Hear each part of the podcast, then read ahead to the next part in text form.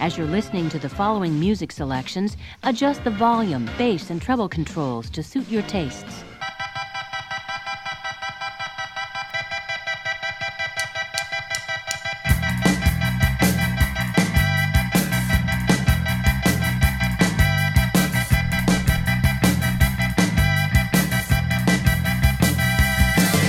On today's episode of Android's Dungeon, celebrity in the studio, longtime enemy. I'm not gonna say his name, but he's gonna tear into shut up and sit down. Put them on blast. Shut up, sit down. I don't do what you tell me. Stay tuned.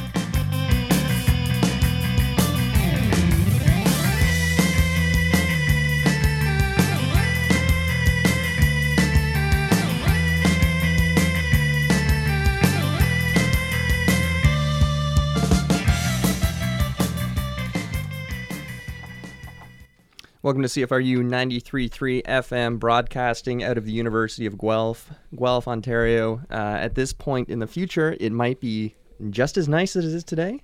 Unsure. I'm going to say it is because uh, optimistic that this lovely is this seasonal or is this unseasonal? It's a nice warm Thursday afternoon. Yeah, it's it's super sunny outside. Def, definitely not. 15 degrees. That's a safe bet, I think, this time of the year. Uh, Android's Dungeon. Is this our Halloween episode? Uh, ooh, that's One cl- more no. We'd have one. Well, no, c- yeah. This is technically our Halloween episode, so we're gonna have to play up the spooks. ah, a ghost just flew by. How many games do you know with pumpkins? Actually, uh, Key Market has pumpkins in it too. Yeah, that was there really you cute. Uh, Android's Dungeon show is a show about books, movies, games, music. Uh, whatever we saw coming into the studio, you can check us out online at cfru.ca through all the archives. But I don't advise that. Uh, As much as I want you to frequent the website of CFRU and look at the uh, hmm, orchard of content available, uh, sometimes the archives are not the best place. But if you're desperate, It's if, really only one show. it's really only one show. Uh, it's Christopher Curry's show. this time, Wounds Night. It's end credits. end credits. What? Almost. Uh, actually, I'm going to give a shout out to another show I heard. Uh, it's a repeat when I was coming in. Uh, I believe it's called uh, some couples retreat cruise control or something along those lines. Um, Android's Dungeon is known for a couple of things. One of which is the raw sexual tension that, that you can pick up through the Joel and Jack. you can pick up through the air. It is so thick at times you could come in with a uh, uh, a chainsaw and just the the gore would be splattering on the wall like in a Sam Raimi film or It's Peter actually Jackson. between us and our listeners. between us. it's like Howard Stern back in the day when he's really trying to make a name for himself. But um, Speaking of listeners, speak- Howard Stern. this guy Yeah. been So awfully quiet over there. let's we're gonna introduce our guest of the week because that seems like how we do things these days. uh, David, take a bow. and uh, a bow you can hear. Yeah, please. Um, thank you, thank you. He's not bowing. Just want to be clear. There we There go. we go. Uh, David, let's get the ball rolling. What have you been playing recently? And do not veer too far into the special content. Okay. Let's keep it fresh. um, a version of Pandemic uh, Thunderbirds. What? Thunderbirds. You know the marionettes? Absolutely. It Yeah. haunted me as a child. Wow. it was a very disturbing television and show. one of the guys I played it with, apparently. oh, really? Yeah, he, he can't watch that. He can't watch. Um, there's one on Netflix right now, the puppets. the uh, Dark Crystal. Yeah, the Dark Crystal. Apparently, makes him nauseous. Weird. Very interesting. So, it w- just quick side note. Uh, there's something that y- everyone here knows about the Uncanny Valley. Yep. For me, marionettes uh, that are trying to be realistic hits the Uncanny Valley real hard for me. there's there's nothing remotely happy or interesting about what I'm seeing here. It's just this weird sim- simulacrum of humanity on display with their janky motions and the way they just like Team America nailed it with that recreation. I was gonna, but- just going to ask about Yeah. Team America. no, that Team America is perfect because it's so absurd, but it's gruesome at the same time. They look like Yeah. these uh, ugly caricatures. This One Matt Damon. I'll never forget from that movie. Is, I will never die. I still use it sometimes to this day. I need. We, I think we need a rewatch of Team America. But anyway, uh, Thunderbirds. Describe Thunderbirds for us. Uh, well, if anybody's played Pandemic, it's not far from Pandemic. Um, so you have to, uh, you've got disasters to take care of, like the uh, the plagues. Um, you prepare the cards uh, in the same way. Seed you the deck, prepare- yeah. seed the deck. Um, and then you've got uh, the the vehicles, Thunderbird one to five, and other little vehicles that are just tokens. Mhm. You can put those into the green one, Thunderbird two, and then one of your players can move that vehicle and deliver those vehicles that were in the container because they would provide bonuses to get the the disaster or rescue depending So what's the disease this time? Um Is it always a plague or is it a different type of disasters? the hood's the bad guy right I, you're asking the wrong Yeah, person. okay uh he is All right. so there's uh, events and uh, schemes for the hood and his little um, uh, timeline sure. Um, but the disasters keep coming out. One comes out at the end of every turn, um, and you've got to rescue them or and get them out of the game. So uh, the more bonuses you have because you've prepared well over everybody's turn, the better your roll's going to be. Um, Are but we, is, when you say roll, do you mean R O L E or R O L L? uh, R O L L. So Uh, there's some dice chucking. Yeah, there's there's two dice, which uh, one of them's got uh, a hood. So if that comes up, the hood moves along his like the uh, omen track. tracker in uh, Betrayal or something. Yeah. um, so yeah, it's it's co-op uh, like Pandemic, Mm-hmm. and um, you're you you have to do as much as possible on one turn, Sure. otherwise you're not going to clear any of the disasters. Designed by Matt Leacock. Yep. Really? Hey. What a surprise! Interesting. He's really making hay while sun shines with his design. But we've talked about this before on the show, and that pandemic really is, as far as um, co-ops go, outside of like Gloomhaven esque co-ops or uh, RPG style ones, it is the game everyone's kind of copying to some extent. Now, I'm not trying to say that because uh, someone out there might be doing the well the actually with uh, let's say Arkham Horror, uh, which is very similar in the sense of you have a kind of a city area you're moving around in and you're doing this disaster management. But the way uh, Pandemic handles the card draws and there's this, um, I, I think this slightly more determined aspect to it um, rather than the dice chucking and just pure randomness that maybe can affect some of these other types of co-op experiences. Maybe that's why Pandemic is just so uh, endearing and also plays quickly too. Um, where do you put Thunderbirds as far as difficulty and accessibility? Because the theme alone is kind of weird. It's an interesting angle to take, but it's I'm not sure who they're appealing to with that choice. That's just it. Um, I got it because one of the guys I play with a lot is Yeah. a really big fan. He grew up in England. Of course, Um, is it an English show? yeah. Oh, Yeah. I always thought it was a U.S. thing. But, uh, Um, and Seems yeah, like the- that classic like action figure. Um, I guess they didn't really have action figures though. Oh yeah, Well, like, but it wasn't like one of those shows in the U.S. where like they make a toy and then they like make a show about the toys. Oh, you're saying money. like the I- I He-Man don't era of so. stuff. Yeah. Yeah. or, No. um, what's the big uh, British one? Uh, it's just got a really simple name like Action Man or something like that. Was it? Yeah. Sorry, ru- again. yeah. Anyway, All right, cool. I was but a um, child. Yeah. Would do you recommend it? So this was uh, Kickstarter. yeah, it's um, I don't, I wouldn't necessarily recommend it to anybody who wasn't a Thunderbirds fan, um, and also has a copy of Pandemic. Ah, there it is. Okay. So it's No, two that's a- samesies. I I'm really liking the way it's different, but again, I wouldn't have got it if if I didn't have a really good excuse to get it. Well, that's an important way, uh, important thing to say because there, at this point, there are so many different versions of pandemic out there as well that it's difficult to say.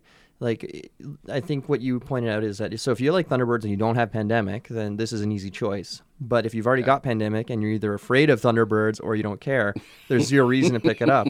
But you've got Iberia, you've got uh, Rising Tide, you have Pandemic Cthulhu, Yep. uh, Rome, uh, Pandemic Season 1 and 2, Legacy. Uh, base pandemic still there too. There's the Yeah. expansions to it, so there's a lot of choices, and that's what.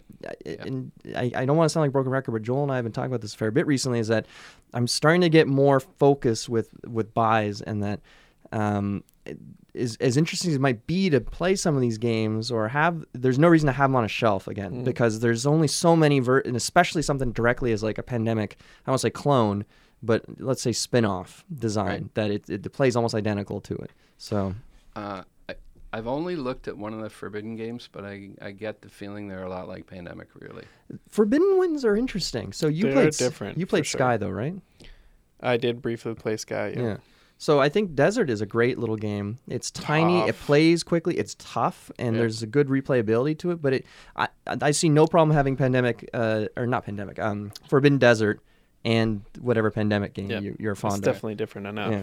Okay. And I mean, Island is more or less the same game. It's I like think. the kids version almost though. Um, I have a question because I've got the BGG up here, and it features this game features Gerry Anderson, who's the guy who did the marionettes. Um, is, did you notice him like in the game at all, or was he just No. he's just titled Just here art maybe design? because he's yeah Art direction. maybe originally Oh yeah. the- Okay. Yeah. the No. things. Um, I don't think he's part of the game at all. And Interestingly enough, even in 2015, where Matt Leacock had boatloads of money, this game was kickstarted. Now who's the Really? publisher though? That's my question. Modiphius, more. It's a mystery. Oh, there we go. Asynchron and Modiphius. Yeah. Modiphius. I think that's this is always interesting because uh, what was the game we were talking about recently this week? It was a movie tie-in or a um, TV show tie-in. Oh, there was something that. Uh, no, we were talking about Dune, and Hmm. how um, Gale Force Nine, who's not a big publisher and is kind of infamous for being kind of a weak publisher at the end of the day for a lot of stuff. How do they get the Dune license for the reprint of this legendary game? No idea. You see a lot uh, of this stuff with these license games where it's like some nobody company or independent person picks up a license for Thunderbirds. Or How does. Mark McKinnon get Sailor Moon? Yeah. It's- Crystal. I don't know. I'd like. I I could have swore I asked. No Mark one about else was this. asking. That's probably it. No one else wanted to license Thunderbirds in 2015. Let's be honest. Thunder what? it's uh, Linvinder's it's- got s- things like um, Buffy the Vampire Slayer. Yeah. yeah. I- I- again, another bizarre choice, but I've, I I think some companies are more, and I'm I'm going to choose my words wisely here, are looser with their licensing than others. Some really protect their IPs religiously, and they don't want um, negative things associated with them. Simpsons for a long time was infamous for licensing everything under the sun, and they even Yeah. pointed out in the show at one point where Lisa says, "If the Simpsons ever lent their name to an inferior product, I'd be ashamed of myself." it's like absolutely, and like Butterfinger, they even make fun of on their chirp. show, like trying to destroy Butterfingers, and the fire doesn't want it. I like Butterfingers, but that's me. yeah, they're all right. Yeah, I have no problem. They do get stuck in your teeth, but who Yeah. cares? All right, It's cool. Anything else, Halloween- David? About um, uh, Thunderbirds. Final words? Um, What would you give it? well, I it's just so cute.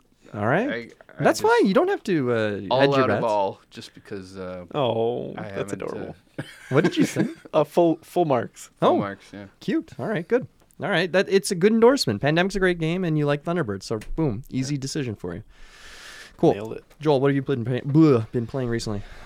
Uh, well, I got another game in of uh, Watergate Mm-hmm. today. I don't know if we talked about Watergate yet. I think we talked uh, about it briefly. Yeah, it's still good.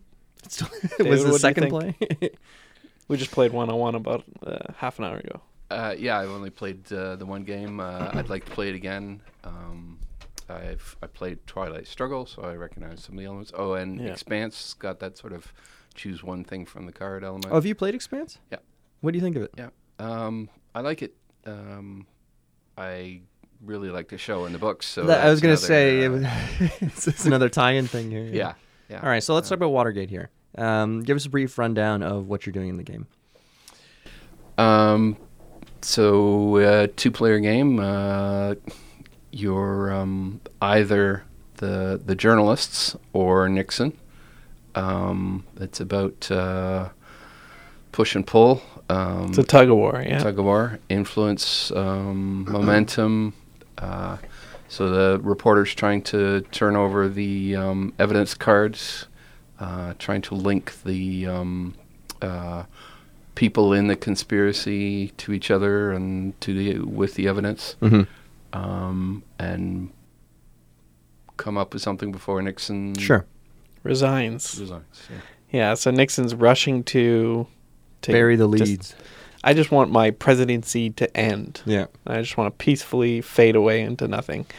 Um, and yeah, like you said, he's a reporter and he's trying to tie two conspirators to Nixon, and then the and the reporters win. Is it historically accurate in the sense of do they actually use names like uh, Oh, yeah. G. Gordon Liddy and uh, the rest of them? I don't think Liddy was. I didn't see Liddy's name. Yeah, but- he might have been a He conspirator. broke into the place, or, or is he still alive? So they're worried about it. But Well, the thing is, there were I think the more high profile people Oh. in the in the conspiracy, but Liddy was probably a card.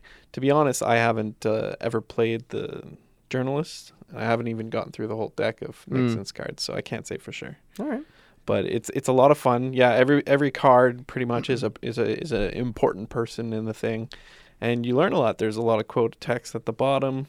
If you don't know like the details of the Watergate uh, scandal, does it do the Twilight Struggle thing where there's an entire addendum that you can look up every card and the historical uh, context? behind There is some text in the rule book, yeah, but not nearly as much as Twilight Struggle. Twilight Struggle is, is definitely its own beast. In this game, uh, Nixon and the reporters each get their own deck. Mhm. Which is interesting that, and I've heard the, the lot. It's getting tons of positive buzz. And it's one of these games that everyone's like, be on the lookout for Watergate at these festivals, or keep an eye on it for when it comes to stores. And, but the one criticism I've heard about is that you lose a bit of the tension when you don't have the shared deck, and you're Mm. not making, you're not forced to make that tough decision of like, Decisions oh, are easier for sure. oh, man, I don't want to play this card because it benefits Joel, and I have to play it, but it's I need the Yeah. ops too. And Like da- like David was saying, like it's it's a simpler game, and really you're only choosing between either using the number value, which does one of three things: you can move the momentum, the initiative, Sure. or the evidence, or playing the event. And you played the events and you lost the cards. It didn't really seem to cost you anything, right? Because you still had plenty of cards. yeah, but to- it didn't accomplish as much. Yeah, I suppose so. Like, is is it very similar to those sorts of uh, card-driven war games where you want to set up combos for stuff? Like, there's no, there's there'll be times when playing this card for an event is useless for you, but there are times when it's like, okay, I want to do this and this and this, and then I play this card for the event, and then it makes, I I made big progress on it. I didn't really see so many combos, but I definitely saw a lot of circumstances where uh, the value of a card wasn't applicable. Like, for example, he was like, he played a card which did a bunch of things, and one of them was move a face up evidence, uh, which we won't get Yeah. too into details, but there were no face up evidences. So he, he lost that part of the card. Mm-hmm. And that happens a lot. But uh, yeah, I mean, you definitely want to use your cards carefully. But from what I found, I mean, I'm always rushing just to to, to retire as Nixon. I just don't even bother defending, and that seems to work pretty well so far. Just running to the exit. It ends up though. The the thing is, if you really want to compare it to Twilight Struggle, uh, you've got time to play Watergate. There's no there's no situation where you're like, ah, I don't really have time. We finished our game in what 20 minutes, Yeah. 20 25 minutes. That's Pretty great. good. Absolutely great, and that's starting to become something again that's a little more important. That like, don't you do not want to misunderstand me. I love sitting down for nine hours to play a game, but it's a little difficult to sometimes get other people to agree to it. But throwing something down that setup takedown is easy, and it's like twenty minute little game that you feel and that that's deep enough to reward your time as well. I think that's very important for uh, recommending to people as well. For sure. Before I uh, move past the mic over to Jack, I want to give one more shout out to what I think is going to be the hot game of the winter. And if it's not, it's just because people don't understand words. And that's Letter Jam. I love Letter Jam. I got to play it again today, and I still had just as much fun as I did at Gen Con. I'm so glad that it's finally out, and I think everybody should be buying this as a present for Christmas. It's held up. Yeah. unbelievable. what Where did, did you think, David? Um, I liked it. I liked that there wasn't quite the pressure on it that, uh, like Scrabble, you, you gotta. I love Scrabble. It's I I like Scrabble. It's just. Um, Were you being oh, serious? Man, I have to come up with the next word. Uh, everybody's waiting for me to go. Oh, Yeah, interesting. I fair see. enough. yeah. Yeah, because in this one, it's basically like everybody has the opportunity to give a clue, and we just all kind of p- toss around. Well, I have a clue that has six letters, and it'll probably help two of you. And uh, and another person will say, "Well, I have a five-letter clue- word, and it has to use the random one, Mhm. but it'll help all of you." Mhm. And then you have to decide who to go with. But really, like David is saying, there's no pressure for you to be the one that's the clue giver. It's not code names. Is there a rigid turn order as well? Like, do you have to do something on a turn, or is it kind of more free form? There's no turns. Uh, there's basically just out of all of you, somebody chooses to give a clue, and then you all you can see everyone else's letters, so Yeah. you write those in, and then you just leave like a blank or a question mark and where your letter doesn't fit, and then you think, okay, which letters could I plug into there? Mhm. And if you get like two or three, eh, it's not great, but at least you've eliminated every other letter aside from those three, and maybe the next clue will g- get you. I'm going to be it down. brutally honest. I still cannot, from your descriptions, understand what is going on. I get the general idea of letter jam, but it's just a bit. I had that exact trouble. I don't know if I listened to two or three descriptions of it, Uh-huh. and and I just couldn't do it. But you get it now. Uh, of course I do. it's not super hard to learn. fairly simple. Yeah. It's a party Yeah. game at the core. Now, do you think that is this a party game that would get people shouting at each other and like really hooting and hollering? Oh yeah, especially if somebody spells something wrong. Can you imagine? 'Cause this is the thing: is the rules don't say you have to spell everything right. You have to do a proper noun. There's Yeah. no. Sc- this isn't Scrabble. Yeah. This is you can do any word you think is a word, and it's okay to spell it think is a wrong. You can do acronyms, whatever you want. Prop. You know. You know. You want to reference some crazy uh, character from an anime. I think Go for it. I think there's a difference between the game allows you to do it. Should you do it? and how much trouble you get. Plus, the thing from is, the social pressure is the policing, right? It's like, well, who the hell is Akira? I'm just waiting for. Did somebody do Akira? no. Oh, okay, it's, you're just waiting for the one fool who like picks some Klingon name or something, and you're just. It's it's obviously Gowron. It's- what's wrong with you people? Morons.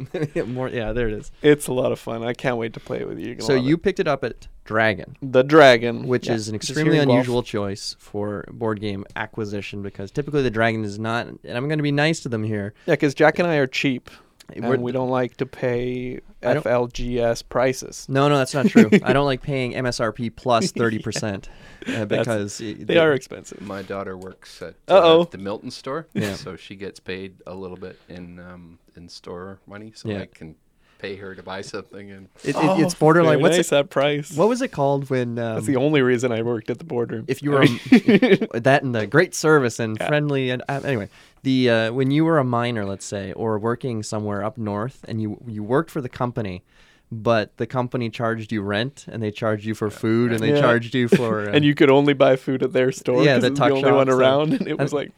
I think prices. Malcolm in the Middle had a whole um, uh, arc with the brother who was in the army who Yes, was working, yeah, and, that's right. and his uh, bill to the company was atrociously large.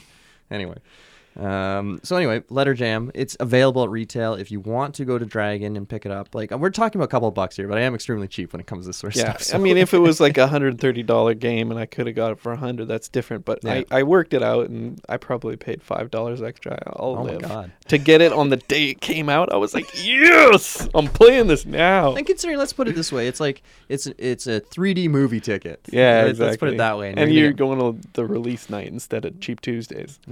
Wow, I mean, don't want Gotta poo-poo do cheap cheap Tuesdays. cool, letter jam.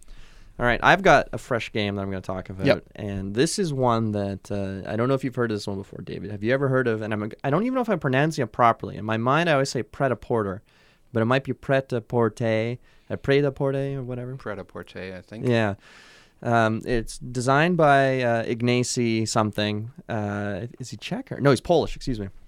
And he's more. f- Ignacy's famous for Fifty First State and Robinson Crusoe, Mm. um, and that Surviving Mars. I think is his most recent co-op harsh game. The one that looks exactly like Terraforming It- it- Mars. it's almost to the point of being confusing. I think it's I, I don't know. People would definitely accidentally pick that up. and I feel sorry for them for a variety of Yeah, reasons. it's like one of those things I where your thought- grandma gets you a game. It's like, this is the one that you wanted, right?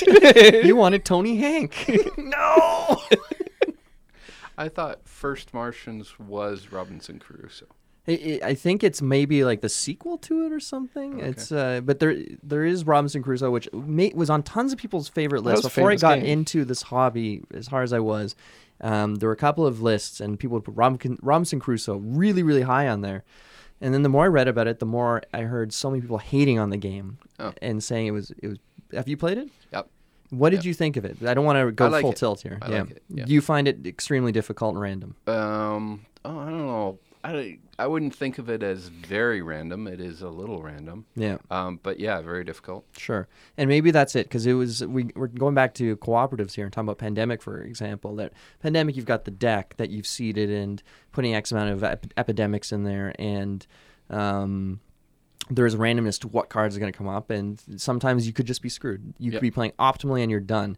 Whereas I think Robinson Crusoe's problem is it also adds that randomness of the dice. Uh, now, Yep. aren't you chucking dice and like something Yep. terrible can just happen? That's that's not your fault. It's just you know that's surviving on an island. Ah. So either way, um, this, so Ignacy's designed a bunch of games. Some are more popular than others. Um, Preta Porte, it sounds Spanish when I put it like that, uh, is a game that's been out of print for a long time. But again, it was another one of these games. It was on a lot of people's favorite lists, and it's a it's a uh, it's a Euro set in the fashion industry. And you take on the Oh. role of uh, a hip, a hip and young designer who's starting your own business, and you're trying to design clothes, um, buy uh, property for where factories and stuff to kind of make things or stores, and you're hiring employees, and you're getting designs, and you're trying to make it all around the world to these shows. And in that sense, um, making these designs pretty basic. You have a bunch of different decks you're kind of drawing from, and it's got does the market row nicely because there's a bunch of cards you can choose from. You can see the ones that are on their way. You select these cards, and you got to go get the f- material to make them, and you can get cheap material, which is less expensive, um, but um, you don't get as much uh, quality out of it because there's a bunch of different gauges, or you can spend a lot of money and get higher quality material, but it costs you more money. Right. And when you go to the show, everything is kind of marked similar to kind of Dungeon Petz style of uh, you have to show up with a different, so you have to have a similar style of clothes. So let's say you want to show up and your line is going to be all business wear. You have to choose all business wear or sports to pick a or casual. So you have to be along there. And then each designer at the start of the game, you'd randomly draw a token, and it uh, symbolizes a piece of fashion or a piece of clothing, excuse me, and that shows what you're really good at. That's what you're known for. So every time you use those types of clothing in your show, you get extra. I forget what it even is, but you extra things to be marked for. I think it's trendiness or whatever. So at the end of the day, you can see exactly what show is coming up, and you can see exactly what's going to be marked. So I'm looking around, and it's like, oh man, Joel's coming into this. He's got high quality goods. Do I try to fight him on that, or do I try to go for second place and make my goods trendier? I'm going to do that. Oh, damn, Dave's sneaking up on me. He's got tons of PR, so he's got celebrities hawking his goods here. So I got to fight him on this. So it's because it's determined that I can see exactly going into every fashion show what is going to be marked and how it's going to be marked. Um, it kind of takes away a little bit of the surprise of like, aha! I bring out surprise So George Clooney or something. Everything's face up and nothing's hidden. So um, it's really, uh, at the end of the day, it's a fairly dry euro where you're just accumulating things and you're trying to get the most of X in certain columns when you get to the show to present it.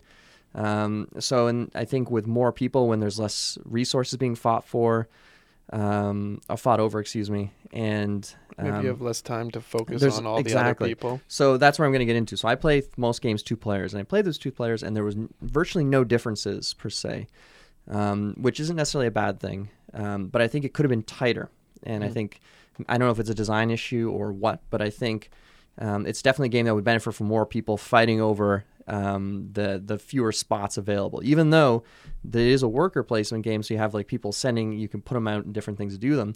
There was never any time when I was like, boy, damn, Kayla got there before I did. I'm feeling upset. Like I think once at the end of the game, but the score despair uh, like was crazy difference for our first game where.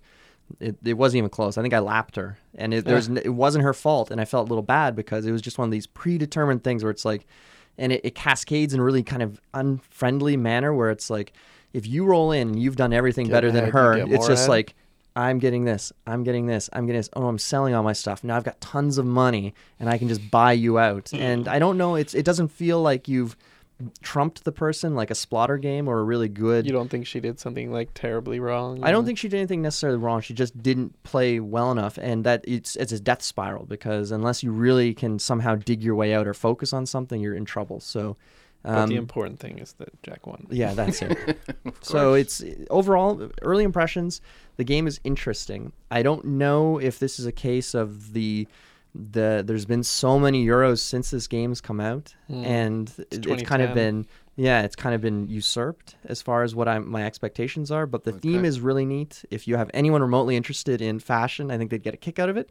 The artwork's great. Um, it's fairly easy to play.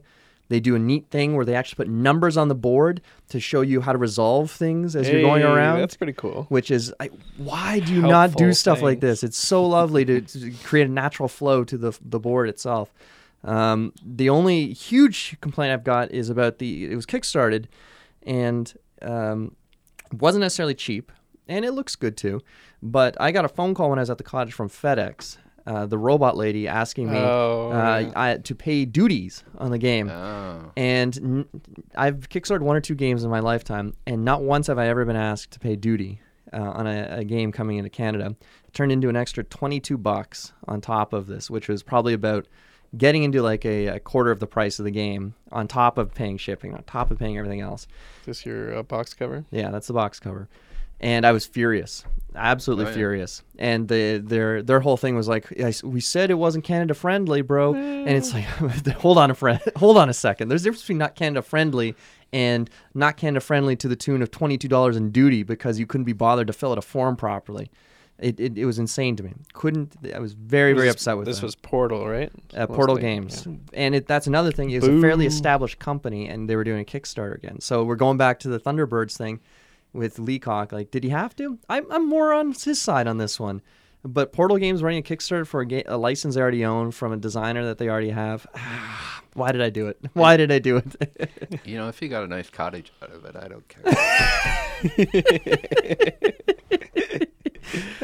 that's fair. No sympathy at None, all. none at all. All right. But you you picked that game because of the theme, obviously. Well, and because there are guys like Rahdo and Vasel and others that said they love this game. And previously, I think the redesign was hinted at they're going to do game the game design world. There was going to be like a video game studio or something at one point. And then I think somebody wisely turned around and said, as cool as I think it would be, I think no, hold on, this let's stick to the fashion industry on this because it's a unique theme. Not that there are too many games set in like a developer's studio or a game studio. If you looked at, around this studio right now, you would definitely know that we're all very obsessed with fashion. oh yeah, oh, I got cat hair on me. I'm sure they can hear that. what's the Yeah. what's on your shirt, David? we just sound good looking. Did you ever see a movie called Buckaroo Banzai? Oh, it's Peter Weller. Yeah, I didn't. Uh, it's a fake album for a fake band. In he a looks way fictional film. too effeminate and, and kind of like sexy on that to be the, to be RoboCop. yeah, it's, it's, I've heard. I've never seen Buckaroo Banzai, but it's. I've. I, had a, I worked with somebody who loved the movie, and it's one of these things that they made this.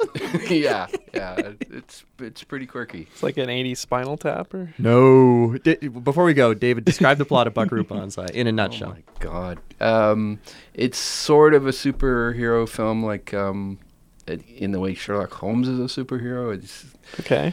uh, it's an ensemble thing with people like Jeff John Lithgow. Goldblum and yeah. Um, it's the You're bearing the lead, David. Who is Peter Weller's character? Buckaroo Banzai. What does he do? Um, he uh, saves the day. He's, uh, He's a he's a genius scientist. Oh yeah. He's a rock star. He just like rattle off like he hits all the notes. everyone Yeah, loves him. There's so He's- many I can't remember, but uh, oh, it's it's so goofy and um, It's fun. That's what I've It's heard. fun. Yeah. Uh, nothing really gets explained. Um, You want answers? Yeah. Shame. All right. Well, Well, that sounds awesome. Android Dungeon endorsement, Buckaroo Bonds. I, I got to see it. David loves it. Musical break. We'll be back.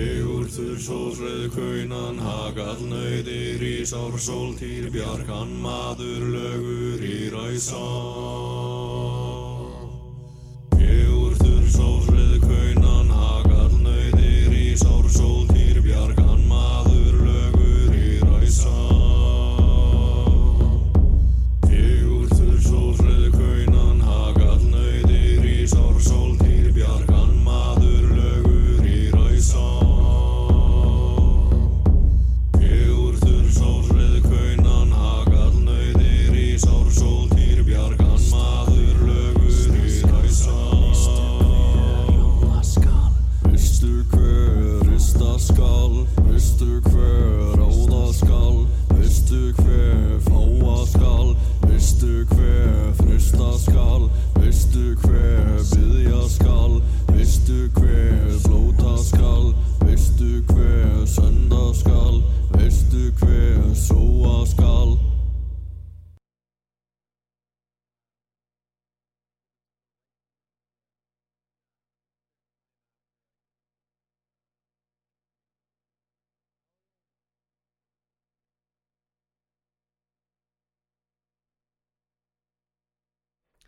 Welcome back to CFRU 93.3 FM. What you just heard was uh, Danheim doing, uh, what's the track?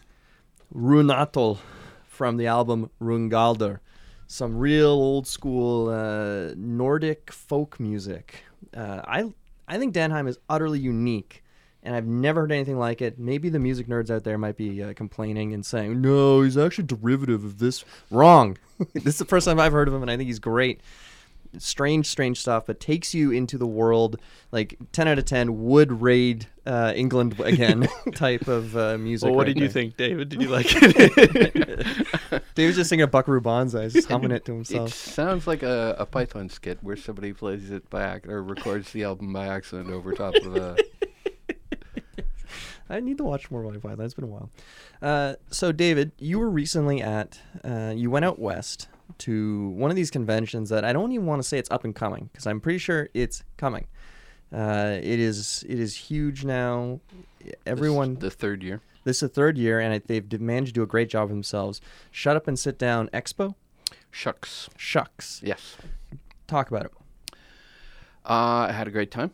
Um, oh my God, where to start? Um, Well, what's Ev- what is shut up and sit down? Before people who may not know. Shut Up and Sit Down is uh, a game review show, uh, channel live on in their YouTube, shadows. uh, website, forum. Um, they, uh, I think one of the most important things is that they emphasize fun. Mm-hmm. So um, I think almost everybody there carried that with them. Um, I was uh, I registered and then went to the pub that everybody agreed to on the forum, and um, uh, you know, sit here, sit here How many And- people uh, at the pub or the at uh, pub? Yeah. At the pub. By pub, you mean like the public house, the drink, the drinking area? Uh, yeah, just not um, everybody who went to the convention knew Yeah. about it, but uh, Only anyway. people in the know. The Yeah. cool. Yes, the cool folks uh, at the f- on the farm who also went to the show in time to do this. Okay. Anyway, um, yeah, uh, sat down with people who had been there two times before and three times before, and um, you know, what do you want to play? What's your favorite game? hmm Um, so I was going on my own. My wife was going to museums and things like that, or hanging out with relatives. Wait, do you have family out west? I do. Okay. Yeah, I spent most of the time, uh, most of the two weeks before that on the island, Okay. Cool. um, and then back to Vancouver for the show. Um, I was there for uh, two days plus the one night before. Didn't didn't make it for Sunday where they recorded uh, their hundredth podcast, uh, which I'm sorry I missed. But um, played a lot of games. Um, uh, sometimes with the people I met in the pub. Were there any games released at SHUX? I- It's only their third year, I think, but I've heard something was released there. I can't remember exactly what it was right now, but uh, there's definitely something. What's it? Before you go any further, what's the attendance like? How many people do you think were there? A couple thousand. Couple thousand. Holy smokes! Not bad. Yeah. Wow. Um, there weren't a lot of like the the uh, floor space dedicated to commercial uh, groups wasn't really that big. But there's another uh, section for the indie, and that rotated. Some people, For D and D. uh, well, role playing was uh, another section. Okay. Um, indie games, uh, Oh, indie indie. developers, um, and some people were, were there the whole time, and some people were only there one day. Um, the um, dexterity game section, Dexterity Uh, game section. yeah, uh, a big mega games room dedicated, plus a couple of small mega games. So you're talking are like they mega games if they're smaller? uh, I'm talking about floor floor space for now. for mega games, you're talking like 50 people, like 50, Yeah. 70 people, like that. NS And The- it's the national UFO situation thing and- disaster response. Yeah. Games. Yeah. NSDR. So Yeah. did you participate in any of the mega games? No. What did you participate in? Uh, played uh, Tzolk'in, which I always wanted to play. Oh, cool. Um, which there's a game where you're uh, witches and wizards broom service. Oh yeah, that's cute as heck. Oh, yeah. Uh, very cute. Aaliyah. Yeah. Um, What else Kiki's did play? delivery service, the game, basically. Yeah. um, dexterity game Men at Work. Oh, how was that? I've re- I've That wanted was to a play. this lot for- of fun. That's uh, where you're a cooperative dexterity game where you're all building, um, like putting sticks over on things, is it? I don't think it's cooperative. Oh, okay. Um, Shoot the yeah. moon's cooperative. Sorry. um, girders and um, and uh, you got the the little meeples that are balancing on a Yeah, a there it girder, is. and then you're trying to get bricks or girders onto their arms. Wow. It, it was fun. And Sounds cool. the I guys love I was with, games. I'm not sure they were both from KW, but uh, at least one of them was. But we were just spent most of the time laughing. Nice. Yeah. Nice. Um, what else did I play? Oh, uh, Silk, Tiny Towns. Um, Please don't tell me Tiny Town sucks because I've had it on order for a while. I liked it. all right, good. Yeah. um, one of the guys I was with did uh, got like the second highest score for the convention so far, kind of thing. In Tiny Towns, or Yeah. Oh, okay. Yeah. Um, uh, the guy who taught us how to play was not Patton Oswalt, but I knew who to say he was because it, He looked looked like, like Patton Oswalt. ah, celebrity. that's that's like, pretty close to Patton Oswalt as an Android's Dungeon celebrity encounter. He's the kind of guy that I could imagine showing up at a at Chuck's. yeah, I, that's probably sure. He's a character. All right, so let's get into the meat and potatoes of it. Um, what was what were the highlights of of SHUX? Um, I think the most important thing was playing games with other people. Okay. Um, and uh, I was there on my own. Um, I, I'm glad these people were so great about uh, playing games with me. Um, but I, I, I just haven't been to enough conventions that I realized that that was the really big thing. so I would sort of wander around and, and look at things and wonder what to do next when really I should have been playing games with people or, or more games with people. And you- you say conventions, but it really it depends on the convention because Yeah. I think uh, Gen Con and SHUX really try to focus on this is a place for people to get together to play games. Yeah. And so and so that's the focus of that convention, and now you know that that's the spirit of it. Yeah. Um, the the f- the opening ceremony kind of thing, um, that kind of failed. The um, uh, the sound wasn't great. Oh yeah. Was Yeah. it was it m- malfunctioning or just poor? P- poor. Part of it though was um, just the uh, the acoustics, and you know the ceiling is all pipes and it's way up there, and the the division of the area was just this thin curtain kind of thing. And then one of the mega games is going on, and Uh, at the same Simultaneously? time. Well, um, not very far away. Yeah. W- During the opening ceremony Yeah. to the convention, they've already got. Ah, Yeah. All right, whatever. And somebody was really enthusiastic there. Ah, so I couldn't necessarily hear what anybody was, Yeah. either of them were saying because that was loud enough and this wasn't loud enough. And so that was a, a little disappointing. And then they put that off, and then I didn't find out when they were going to do it again. I mean, I could have, but I, I didn't care that much. yeah. so Um, did they try to do some kind of big theatrical entrance, or did they just come on and say, "Hey guys, how's it going? Thanks for coming"? Uh, yeah, it was pretty low key. um, was it I- it was just Matt and Kin- Quinns? uh, yeah, uh, yeah. They couldn't get Paul- Even though Paul it was in. Vancouver. I believe so. See, I always thought that's why they did the con in Vancouver Yeah, because well, Paul's that's- right there. I think that's how it started, Yeah, but I don't know the details. I am astounded they haven't shifted it over to the UK. Why don't you give us a like a quick rundown, the history of Shut Up and Sit Down? David probably knows more than I do. Um, the first um, first video I ever saw on YouTube was um, "Why are you so precious with your stuff?" So um, a new board game might cost about the the cost of a pizza. So uh, why? Whoa, do wow, you- how expensive are your pizzas? yeah. So so why do you have to worry about people spilling a beer on your pizza? Um, do it for the fun. Play the game. Uh, I almost spilled a beer on Civ once, and uh, you should have seen Jack's face. Yeah. um, I get what is it? Uh, the the pyramid game came with the sleeves. I don't know if I'm ever gonna see Oh, that game. Twilight. Oh no, sorry. Uh, Valley of the Kings. Valley of the Kings. Yeah. Yeah. Um, I have a little trouble shuffling cards that are Uh, Did sleeved. you notice that like one of the sides? Jack pointed this out to me on the forums. One of the sides doesn't actually fit the cards once they're sleeved.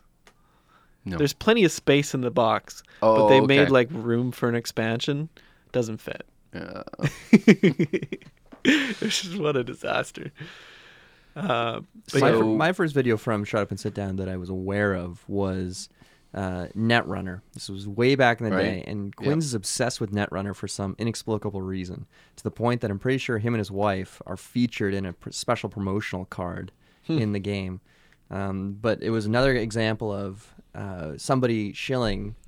Shilling's harsh. They love Netrunner and they put in like one of their top 100 board games. I was like, I've, what is this? I've never even heard of it. So I'm looking it up, and in comes this video of these goofy Brits. And It's Yeah. like, okay, this man is clearly obsessed with this game. He's not selling it to me. I'm sorry, but uh, and then after that, it was like Kemet, and uh, there's Yeah. a bizarre, bizarre video that honestly makes me a little nauseated of their Cyclades review, and it's it looks like it's filmed in some Dadaist uh, like style where they're they're in this can't like remember it. they're in this weird set that looks like a house and there are these bizarre editing choices and music and it's I don't know what you're doing and I don't like it. It's it's very strange. The rest of the stuff is fairly mundane by in the in the silk video, uh, Matt is uh, trying to be a silkworm, and he's just basically in a, a oh sleeping bag.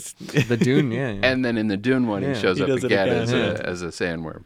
Their uh, Dune video was definitely they probably. Yeah. And I'm just hoping that I'm ahead of the because the hundred plus pre-order is apparently a board game bliss for Dune. I'm hoping I was ahead of the shut up and sit down video before. Yeah, uh, I'm gonna give a quick rundown. I would say the rise and the fall, and then possibly the rise again of Shut Up and Sit Down is accounted to them just making a ton of content with a lot of uh, fun flair, just Yeah. like really funny stuff, and just their popularity just shooting up. But I think Paul was a huge part of it. And when Paul left, um, Matt and Quinns did their best to carry on, and it kind of the quality went down a little bit. And then we had the incident with Blood on the Clock Tower. Okay, I'm gonna get David's take on this. Quinns gave a glowing review to a Kickstarter game that was very expensive. That was a SHUX too, by the way. Oh yeah, Yeah, uh, people were constantly playing it. And I've heard that people have had tons of fun playing it, and that it's like great. That sounds outstanding to me. I'm glad you're enjoying. it. Did you get to play it? I didn't play it. No. What are your thoughts on uh, the the blood on the clock tower sort of kerfuffle that occurred? I remember it, but I'm trying to remember the details of it. I remember that there was one. Yeah. Well, I Um, guess the, the nutshell, and Joel can correct me if I'm uh, getting something wrong here, was that there was an unusual review posted because in the past, Shut Up and Sit Down has been very harsh on Kickstarter games, almost to the point of like, did they beat your dog or something? Because when Gloomhaven came out, there was com- criticisms about Scythe came out. It was, and uh, honestly, looking back on the reviews of Scythe, maybe they're they're all right with the with some of the tone. It's just there was it was more of there's the accusation of Kickstarter being a negative in itself, which is kind of questionable. Um, Root, I think, I don't know if they took a it took a beating of sorts from Kickstarter uh, origins, but then Blood on the Clock Tower comes out and there's this extremely positive review of this game that A isn't even out, B is a Kickstarter. And C is $130, uh, which is an ex- intrigue. intrigue game, which is insane price. I think one of the weird things about it too was that usually Shut Up and Sit Down, no matter whether they're giving it the Shut Up and Sit Down recommend stamp of approval, have always given a positive and a negative, and there was no negative. Yeah, I'm trying to think if there's anything negative said in the about it. thing at all. And I Um, feel bad for David because I don't want to. You're not their ambassador. You're Yeah. not. We're not sitting here No. trying to grill you. But I just you you know a lot about them. You went to the con- the convention. Are you on the forums too? Oh, definitely, yeah. Okay. Yeah. So you are really involved with these guys here. So it's just I was. and I will, yeah, and I will say that like, leave it on a positive note. Um, we kind of stopped watching after the Blood in the Clock Tower, but that Dune review was fantastic, I thought and we're back. That was a great review. It was, and it hit everything we wanted, like Yeah. pros and Lot of fun. cons, and uh, it was interesting to hear their take. Now, did you get to play Dune? No. Did you see people playing Dune? Yeah. Did you hit them and steal their copy? yeah, can we have it? Because I've been obsessing about The it. the the worm, the the token for the worm, the minifig. Did or they have the whatever for actual worm, mini one? Oh, I hope I get it. The the um, mouth of the the worm opening up. I, Family I need that. Atomics. I need that. it's the Family Atomics. Are you a Dune fan? Yeah, Are you excited for the movie coming up? very. Yeah. I think that we're all in agreement on this. I gotta get you. Uh, I know. I need to reread the, the. Do you recommend reading the second one? Yeah, I really enjoyed it. Really, like almost nothing happens in the in the second one, but I still really enjoyed it. Did you ever see uh, Jodorowsky's Dune? Oh, he didn't make it. I saw the documentary. the about it, documentary. Yeah.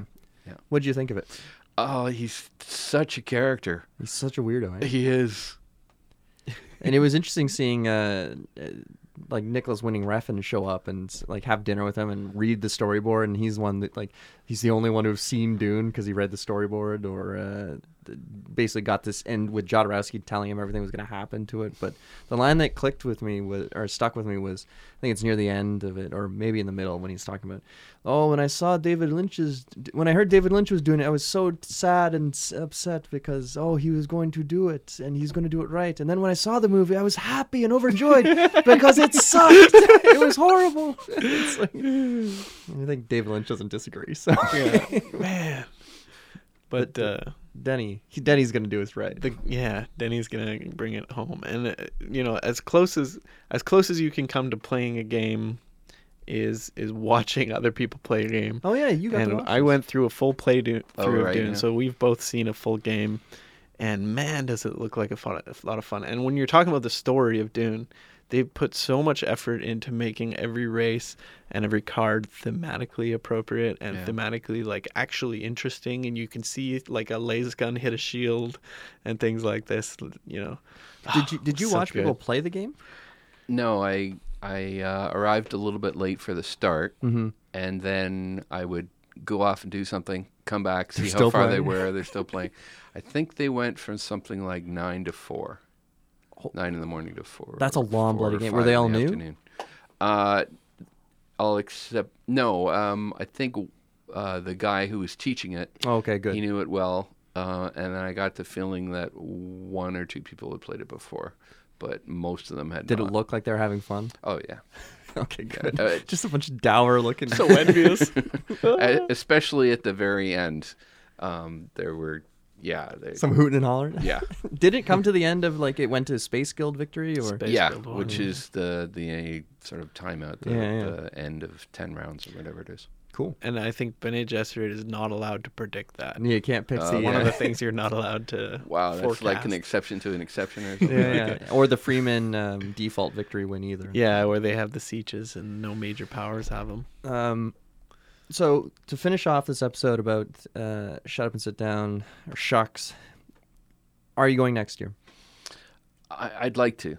Um, I, you know, it's a it's a flight to the far side of the continent, so I don't know, but um, I, I'd really like to. So you had What- a good time.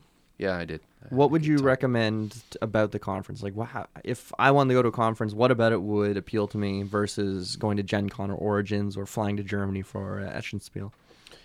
Well, the only other conventions I have it to compare it to are um, kind of specific ones where like it was only prototyping and it was really small. Mhm. Um, so, um, I'm But sure is how it is it better or worse than GriffCon? there's there's a lot more to it than just Pathfinder. Right? Oh. And um, and the Mega. Are you coming and, to GriffCon Shadow? Uh, we're I'm gonna thinking play. about it. we're Yeah. gonna play Civ again. Oh, I don't know. Oh, he's not coming anymore. Damn it, Joel! You should have waited for him to say yes. Either way, I think GriffCon's on its way. It, it just needs, I think, with a little bit more focus and maybe a bit more effort. I think And maybe expanding the appeal. expanding to the appeal. Although the venue, I think, I- maybe not doing too many favors. Being We the need ugly Leonard basement. Nimoy. Leonard Nimoy? We're gonna dig up his corpse? Yeah. All right, fine. I'll get the shovel. Anyway, thank you for coming on the show, David. Always good to Thanks. talk to you. Uh, I'm Jack. I'm Joel. David. Keep listening. CFRU.ca. Check us out on all the favorite podcast services Instagram, Droid Dungeon Radio at gmail.com if you want to send me a death threat. But I've got my shield, so your las gun won't hit, idiot.